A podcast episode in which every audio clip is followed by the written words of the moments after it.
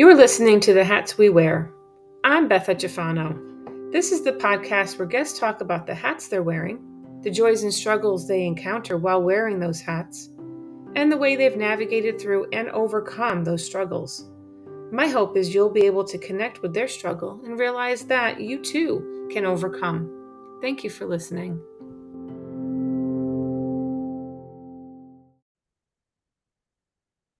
Hello and welcome back to The Hats We Wear. Today I'm happy to be joined by Leigh Rubenstein, and she's going to talk about the hats she wears and the joys and the struggles of those hats and how she navigates through the struggles. So thank you, Leigh, for joining me on this Sunday morning. Thank you, Beth. It's so cool to be here. So tell us about um, what hats you're wearing right now. Yeah, so I wear a lot of hats. It's actually kind of a running joke at at work, but um, work is only one of the hats I wear. So I'm um, I'm married. I have a husband. I have a dog. Um, I work as uh, in the public sector as a, a senior leader. I I manage over one hundred fifty people, um, and within that, I wear about four different hats too, and then. Uh, outside of that, I'm also a leadership and mindset coach, and I do resume reviews. So a couple different businesses. I in love addition that. To, yeah, yeah. That's awesome. So well, I, I have so many questions, but I want you to talk about whatever hat you're comfortable with. Well, tell me about the joys and struggles of whatever one you want to talk about and how you navigated through the struggles. Or maybe it's um, how maybe they all con- how you found conflict within different hats. Whatever you're comfortable with, um, share with the listener. Yeah, absolutely. So, you know, I'm I'm a I'm busy. I'm often busy, and um, a lot of times I have tons of energy and I want to be doing all those things, and I'm able to do all those things. And then there are days where I just feel like I can't, I'm exhausted and I can't do all of the things. And I really need to look at, you know, what, what really matters. And what really matters to me is, um, you know, being a good partner to my husband, not snapping at him, which unfortunately we all do sometimes. Yeah, we do. We do. we do. And that's, um, that's part of life. And he's very understanding, but, um, you know, that that's an important, my relationship is really important to me. Um, so if I feel like I don't have time for that, then, then nothing else is really worth it. So I have to look really hard at all my other commitments and just balance them. And sometimes I don't have time to, to coach a lot of clients on the side. And sometimes I have to stay really late at work, and something has to give. So I'm constantly reassessing uh, what feels aligned with, with my priorities, with my goals, and I adjust from there. I love that. I love that you're constantly assessing your alignment. And I just gave a workshop yesterday um, in Intuition one oh one, because I'm I'm a transformational coach. So we're both coaches. Yeah, I love and, that. Um, yeah, I gave a workshop yesterday on intuition, how important it is to listen to it. And it sounds like you just are so in tune. You just sit and are something's out of balance. Something so has to give. Yeah, yeah. yeah.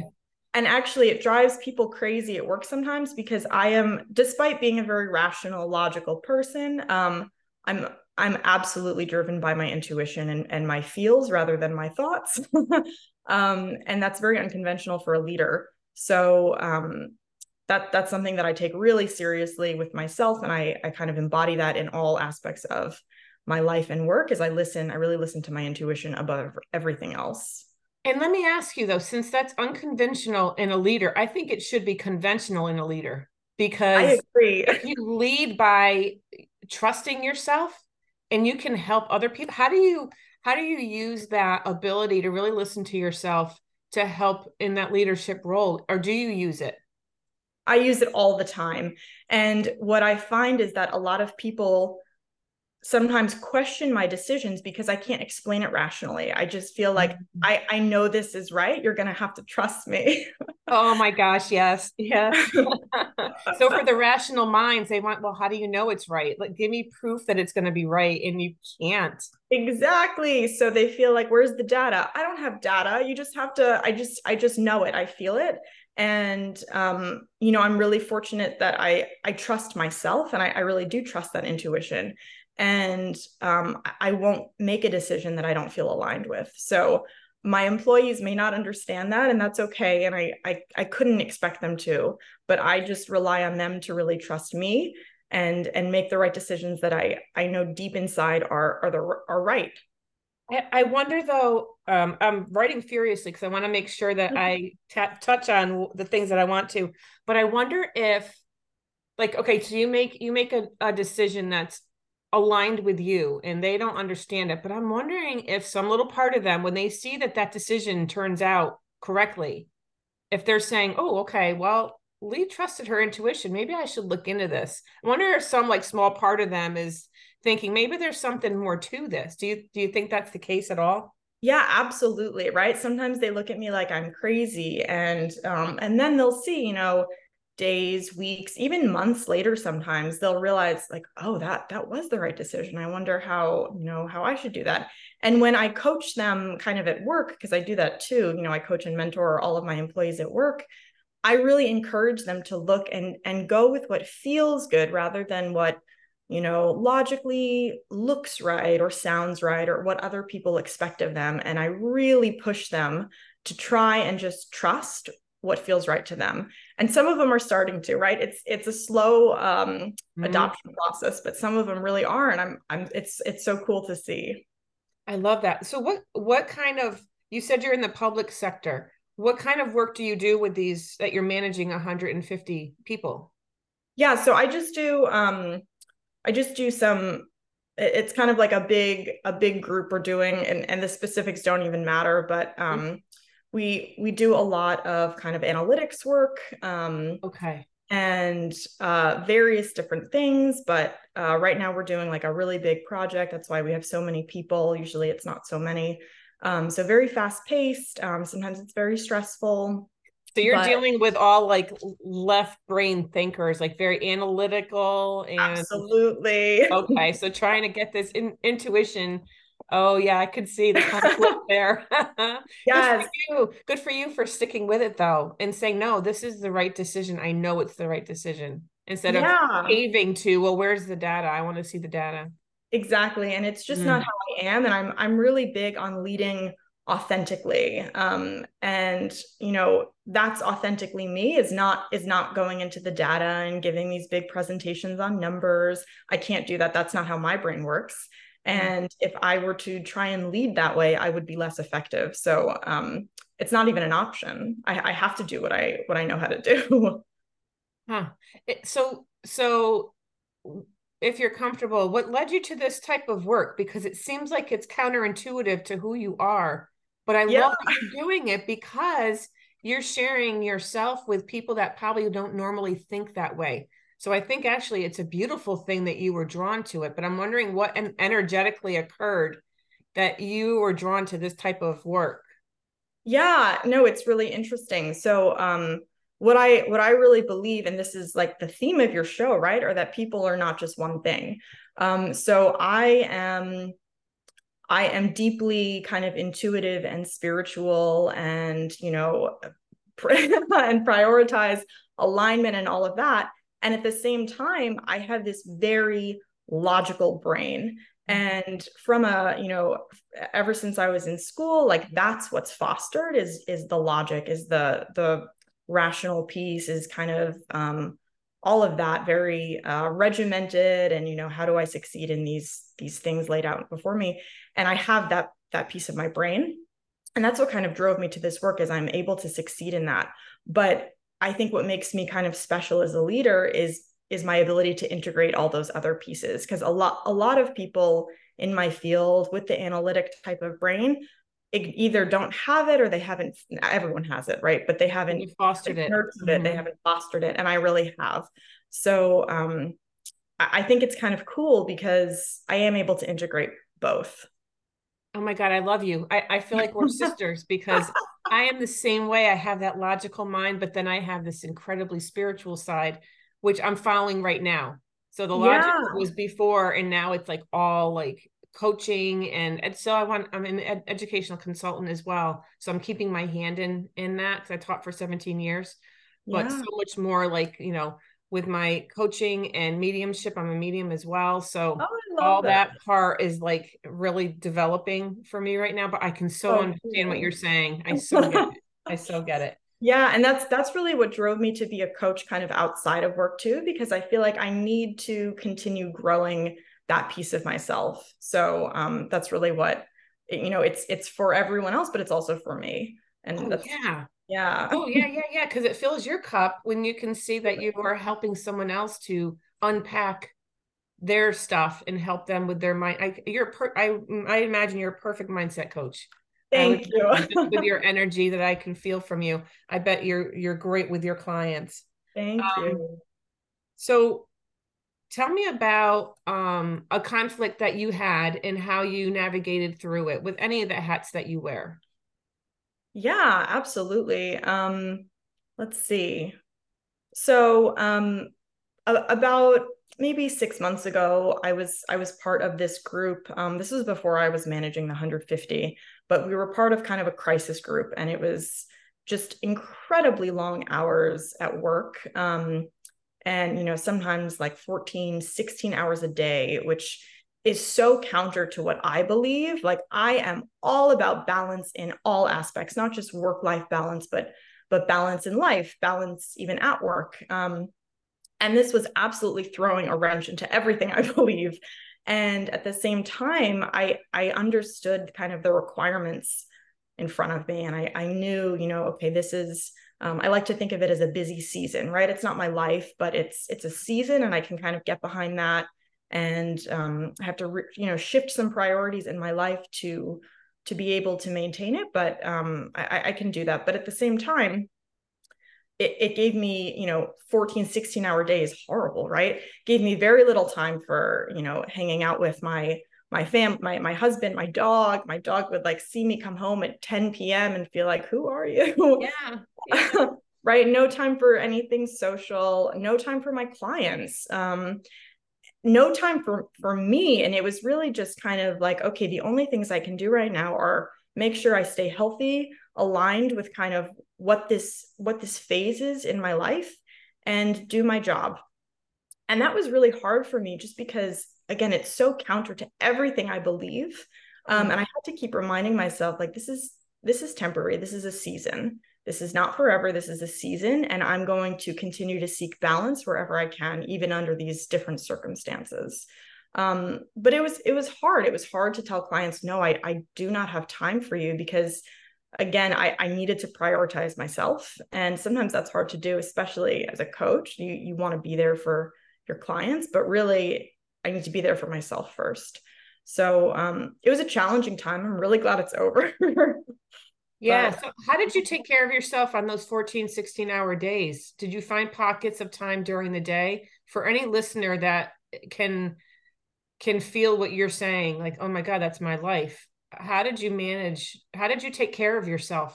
Yeah. So um, this is such a simple one, but the, the first thing that really, really matters to me is food. Like, I would have to have food, and not, and I actually think this was a huge difference on how I handled it than how someone else did. Um, I would prioritize bringing enough food, healthy food that made me feel good, rather than, you know, when I'm on hour eleven, I'm not reaching for a candy bar, I'm reaching for some blueberries or, you know, something else. So that was, I, again, I believe in like the, the healing power of food. um, So a lot of people would kind of start crashing because they were eating junk all day. And I was eating these healthy, you know, healthy snacks, healthy meals, and it, it made me feel so much better. So that's kind of a simple one that's well within your control. Um, on the more kind of mindset piece, um, I would force myself to take a walk every single day. Whether or not I thought I had time, I would leave my desk, I would go outside, and that was like a, a must-have requirement. Um, and I know it's really hard to pull yourself away, and you feel like, well, if I just, you know, do this soon, I'll be able to leave earlier. Um, no, that's not the reality. Get away from your desk, take a walk, see the sun, and you'll feel a lot better, and it keeps you centered. And then the last thing that I would do is sometimes I would just really take even two minutes to breathe. Just to breathe, like deep belly breathing. Um, I love breath work. So You know, people probably saw me at my desk and I felt like, I don't even care. You can see oh. me doing my four seven eight and that's fine. My God, four seven eight. Oh, I love you so much. I taught my students that. Oh, my, you're just, you're, we were meant to meet. I'm telling you. Yes, breathing is so important. We don't understand how much of the day we shallow breathe. No, we don't. How much of the day. The bottom lobes of our lungs are like, please send some air down. Yes. Absolutely. And every time I did it, I felt like, wow, did I need that? And we all need that. And then when you're doing that too, you realize like, oh my goodness, how long has my jaw been clenched? And how, right? Like you can just, it, you relax and your nervous system resets a little bit. And it is absolutely transformational in the middle of a busy day. I mean, I, everyone has two minutes. There's no excuse. So. There's none. There's no excuse to not breathe. You can breathe while you're look, working on your computer. And that's when you should be doing the breathing, because that's when you're feeling the stress and anxiety. Exactly. So instead of in and out, four, seven, eight, or four by yep. four. I mean, yep. for anybody that doesn't know four, seven, eight, please tell them. What is it? No, so simple. It makes such a difference. So mm-hmm. yeah, those are, those are kind of the things that I, that, that really um, helped me through those, those times. Yeah. So for the listener, four, seven, eight, you breathe in for a count of four, you hold it for a count of seven and out for a count of eight. It's really important that you breathe out for a longer period of time than you hold it or breathe in, because you want to get all that oxygen, all that C O two out from your, the bottom of your lungs. So you need to yes. release all that, all those gases that you don't want anymore, get them out of there. And four yes. by four is in for four, hold for four, out for four, hold for four. So yep. there you go. Leigh and I shared some breathing techniques. We invite you to use them. They yes. work. They work. Four, seven, eight is so good for activating your parasympathetic and just calming you down. So yeah, highly recommend. Yeah. That fight or flight. And that's what you're in when you're in that eleven, twelve, thirteen hour day, you know, you're in that fight or flight. You're just basically moving on instinct yep. and And, and to the listener, you when if you feel your your brain shutting down because you're stressed or anxious, four seven eight will clear it, because yes. your limbic system is not taking over anymore. So please, please, please. I love that you brought that up. And I love that yeah. you're using it. And we need to get that out there more. And my students, um, I was a middle school student, uh, teacher, middle school science teacher oh, for seventeen cool. years. So oh. um, I used to teach them all these tools for stress and anxiety. Because when you think about it, adults are nothing more than grown-up children. And exactly. if you don't learn how to, so I'm really not doing anything much different right now working with adults, because they just never learned what I taught my students, how to Absolutely. handle stress and anxiety, you know? And I yep. always, it always gets me, I don't know about you, but I don't look at people and say, oh my God, you're thirty-five years old. Why don't you have it together? Because no one helped them get it together. Yes. Right? Bottom line. Yes. No one helped them. So why should we expect them to have it together when no one helped them? No, you're you're so right. And it it reminds me how I was taught to meditate when I was five years old. I was five and my mother taught me to meditate. And you know, at the time I felt like whatever, what like what is this? This is silly. But I think growing up, knowing knowing to meditate and knowing what that's about from such a young age, it's just part of me. And I think that learning that, it, you know, helped me tremendously, but, but the thirty-five year olds who don't know how to meditate, right? You're starting from scratch and it's much harder to get behind in, instead of learning something like that as a child, when it just becomes part of you. Yeah. So, and right. I always taught people, I teach people, meditation can be staring out, out the window and looking at the beautiful leaf and look at the colors and look at the shape. And it doesn't have to be sitting cross-legged with your eyes closed saying, Om. You know what I mean? That can look like that, but it's just quieting the brain. It's just quieting the brain. So you can do that. You can look at a pretty crystal and, oh, look at the different shape of it. Look at the spiky there. And it's just getting your brain onto something else. So that's, that's amazing. Exactly. I could talk to you, I could talk to you all day, all day. Is there any, um, is there any hat that you're looking to put on? Oh, it's a good question. Um, so one hat that I'm, you know, it's just kind of been kicking around in my head. Um, I, you know, it's kind of a new coaching, a, a new coaching concept that I, I'm, I'm kind of excited about, and it's still percolating and it's still kind of downloading. Um, but a lot of my, my kind of um, nine to five work has been managing different crises.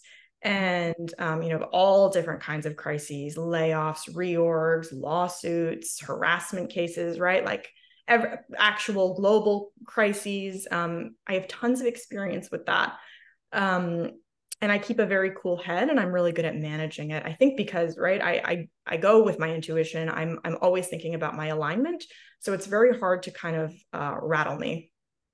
So what I'm, what I've realized is that in the corporate world, there's so many kind of disruptions and crises, and um, there's really a need for a cool head to kind of make, come in and make those decisions and um, be able to just help their workforce um, get through it basically, and, and do it with alignment and create really kind of a conscious culture.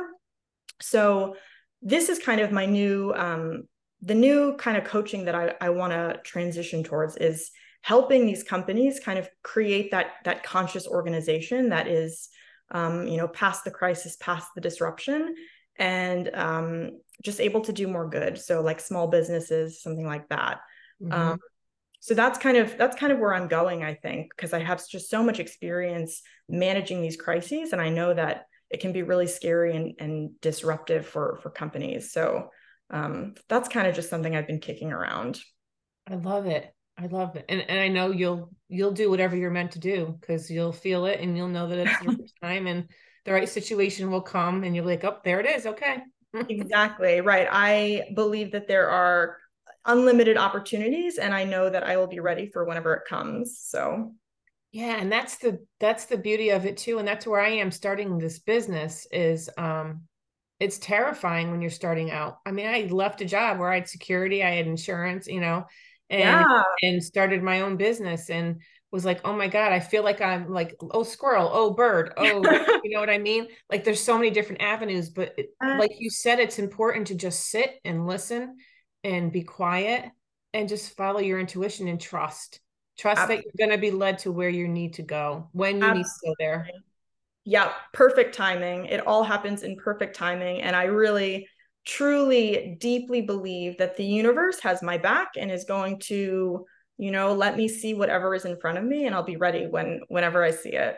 Yeah. And if you're not, if you don't see it, you're not meant to see it at that time. Exactly. Exactly. All perfect timing. And there's another lesson you need to learn.